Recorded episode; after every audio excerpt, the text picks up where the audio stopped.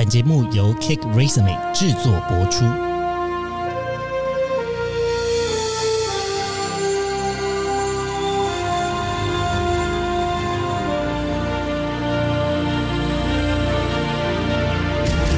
欢迎来到职涯探险，我们将固定在每周分享职场与人生的真实现场，图鉴各种职场生活丛林中的经验故事。欢迎来到今天的 K Grace 美报报，好久没有录音这个单元了。今天要来跟大家分享的第一个新闻呢，是关于这个台湾青年的劳动参与率。呃，这个数字呢，比起其他国家来的都相对的高。那特别是二十五到二十九岁的族群呢，比起日本、韩国、新加坡、美国都来得高。十年前呢，这个劳动参与率的数值是五十一 percent。那到二零二二年的时候，这个劳动参与率的数值是五十八 percent。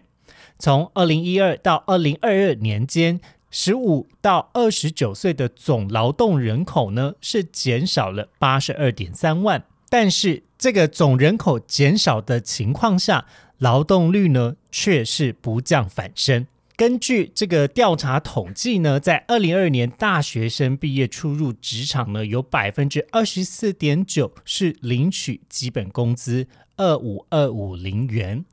那如果大家有收听这个 K Grace 没报报，就知道明年的基本工资还是有往上调涨的。那只是说有二十四点九 percent 的大学的毕业的新鲜人呢，领的是这个基本工资的薪资。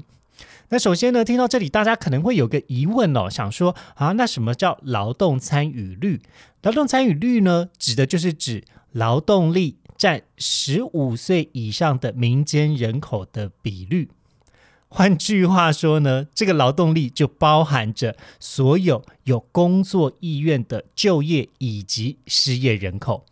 我们在呃之前的 Cake r i s m 报报有跟大家分享过关于失业率的这个数值，有一个非常非常重要的定义是，这个失业必须是他有意愿想找工作，但是没有找到。如果他连这个找工作的意愿都没有的情况下，他就不算在失业的人口之中。那当然，这个劳动参与率呢，其实是有包含这个就业跟失业的两种人口在它的分子。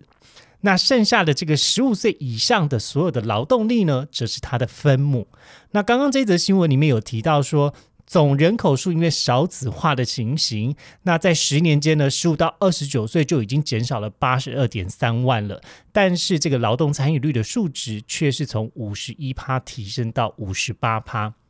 而呃，这则新闻呢，它是怎么样请专家跟学者来分享观点的呢？他的意思是说，其实呢。照道理说，这个数值如果我们随着分子跟分母都是同比例下降的情况，那这个数值应该不会往上升。那表示着现在呢，其实刚毕业的新鲜人们。呃，在找工作上面，他们的态度跟是呃想法是蛮积极的，在参与这个劳动市场的。但对他又对照了另外一个数字，也就是有近四分之一的人其实是领基本工资。那他的标题是这么下标，他是担心说，哎，现在的年轻人会不会有穷忙的趋势出现？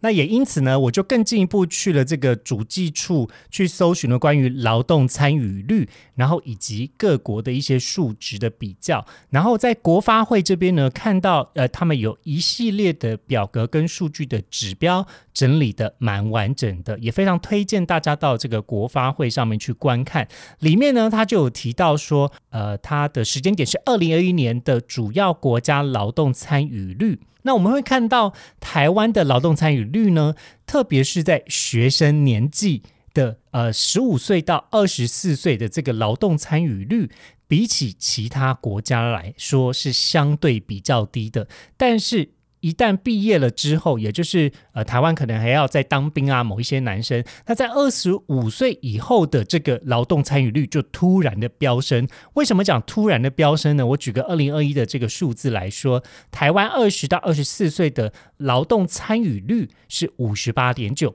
那但是突破了二十五岁以后变成九十一点五，然后这个九十几的数值呢，一直延续到三十五。四十几岁都是接近九十，那人会随着这个年纪就逐渐退休嘛？那这个总数据呢，其实照道理说，应该是会随着年纪会慢慢下降，因为人就会慢慢的退休，没有继续工作了。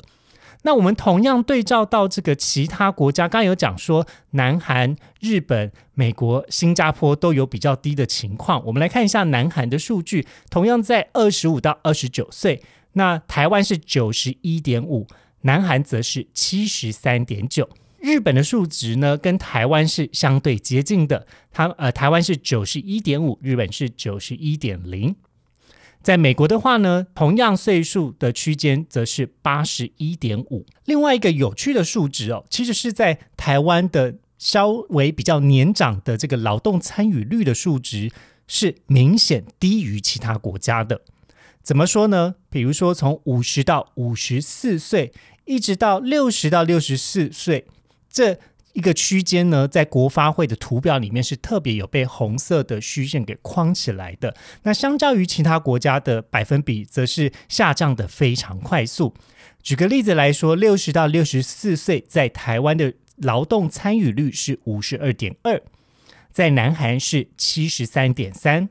在日本是八十五点七，在美国是六十二点八，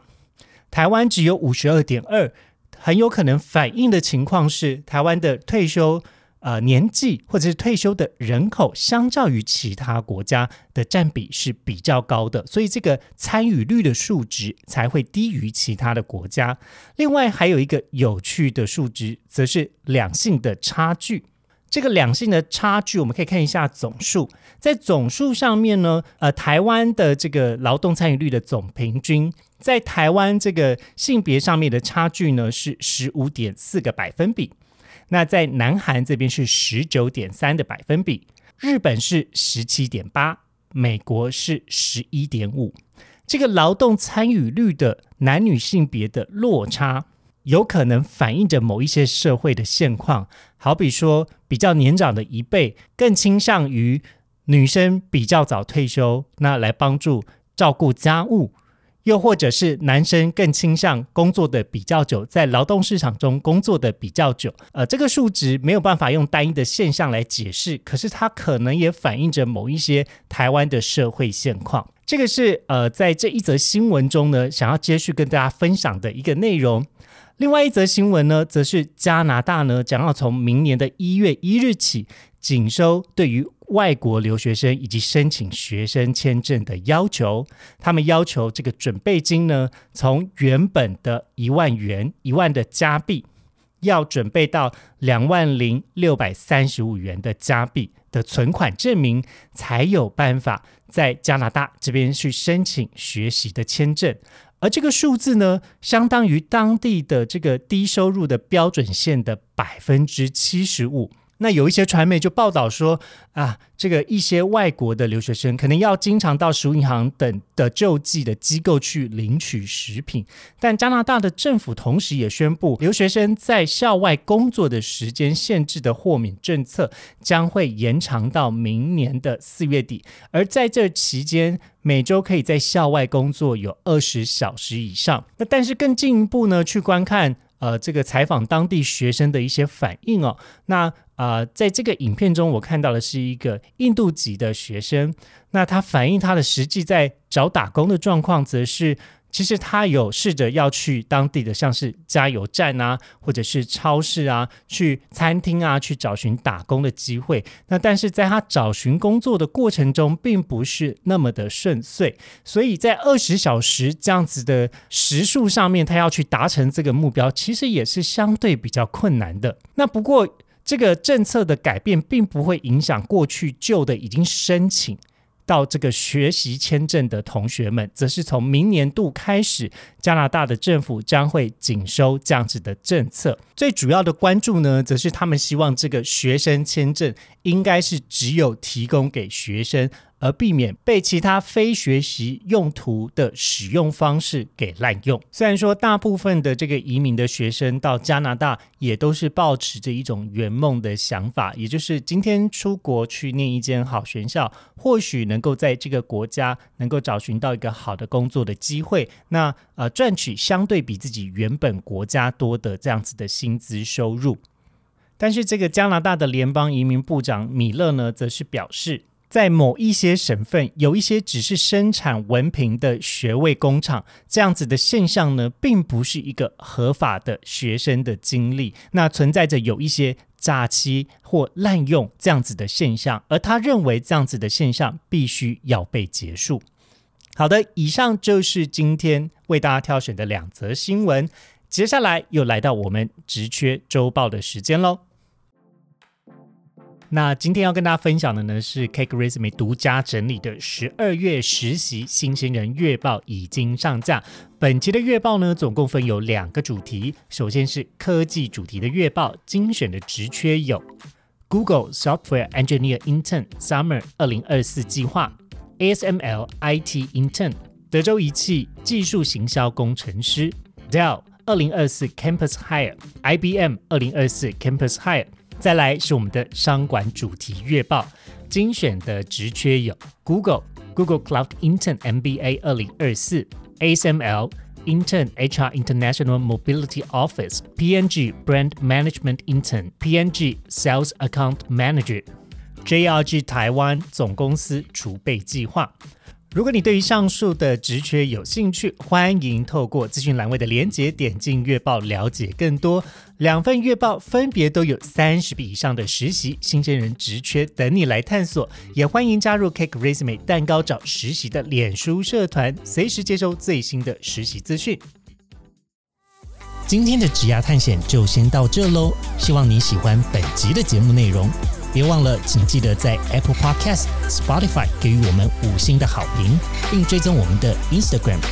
小老鼠 at cake resume dot life，c a k e r e s u m e 点 l i f e，分享给你周遭的好朋友。我们下次见喽！